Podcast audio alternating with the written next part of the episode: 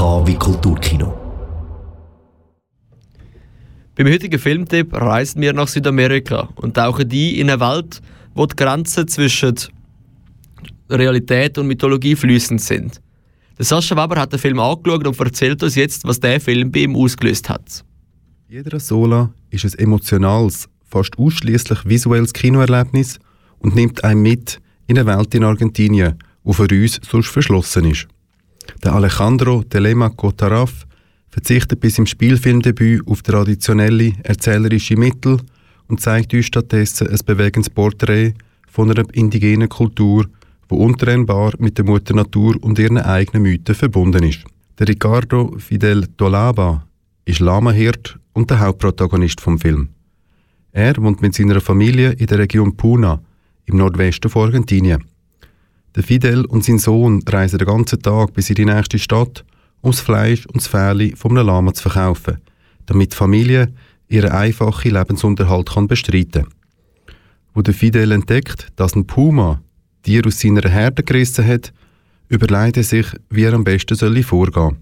Er kommt zum Schluss, dass gemäss ihrem Brauch, den Puma zu besänftigen, ein Opfer gebracht werden muss.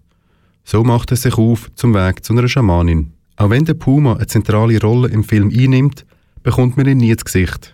Vielmehr ist die Jagd nach dem Puma der Startpunkt für Fidel seine Reise zwischen der Realität und dem spirituellen Gedankengut von seinen Vorfahren. Im folgenden Ausschnitt hören wir, wie der Fidel erzählt, dass der Puma seine Lamas im Auge hat und töten will. Gleichzeitig ist ihm aber auch bewusst, dass das Reissen von Lamas ein Instinkt vom Puma ist und das Land, auf welchem er mit seiner Familie wohnt, auch das Land vom Puma ist. El Puma sigue matando mi ganado.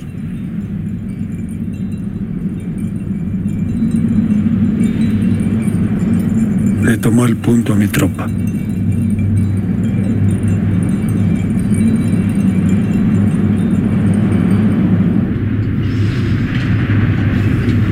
El caso era su derecho natural. Esta es su tierra. Y la nuestra. In einer weiteren Szene, wo die Dorfältesten zusammengekommen sind, wird die Attacke vom Puma besprochen. Alle sind überzeugt, dass es ein Puma war, aber noch keiner hat ihn je gesehen. Er bleibt quasi ein Mysterium. Yo les soy sincero a ustedes, hasta el día de hoy no le he visto al Puma. Para mí es como fuera un misterio. Sehr wenig deutet darauf hin, dass es sich bei Piedra Sola eigentlich um einen Spielfilm handelt. Gerade am Anfang ist man als Zuschauerin und Zuschauer live dabei, wie der Fidel und seine Frau ein Lama schlachten und hüten. Der Regisseur und sein 6-köpfiges Filmteam sind mehrmals während Monaten ins argentinische Hochland gewandert, um den Fidel und seine Familie in einem abgelegenen Dorf namens El Condor zu beobachten.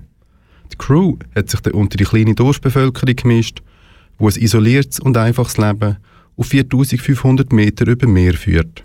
Im beeindruckenden Spielfilmdebüt von Alejandro Taraf verwendet er oft lange Panorama-Einstellungen, die einem die Schönheit und Dimensionen von dieser uns unbekannten Natur vor Augen führen. Die Nahaufnahmen der Personen werden stimmungsvoll eingeflochten, um am Film eine gewisse Tiefe und Intimität zu verleihen.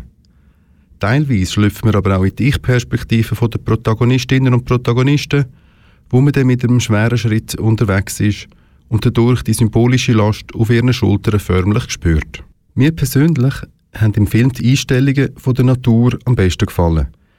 Wie der Regisseur die weite und unberührte Natur eingefangen hat, einfach sensationell. Die teils längeren Einstellungen sind für mich am Anfang ein bisschen gewöhnungsbedürftig gewesen. Jedoch konnte ich durch die Szene wie eine Bindung zum Fidel aufbauen.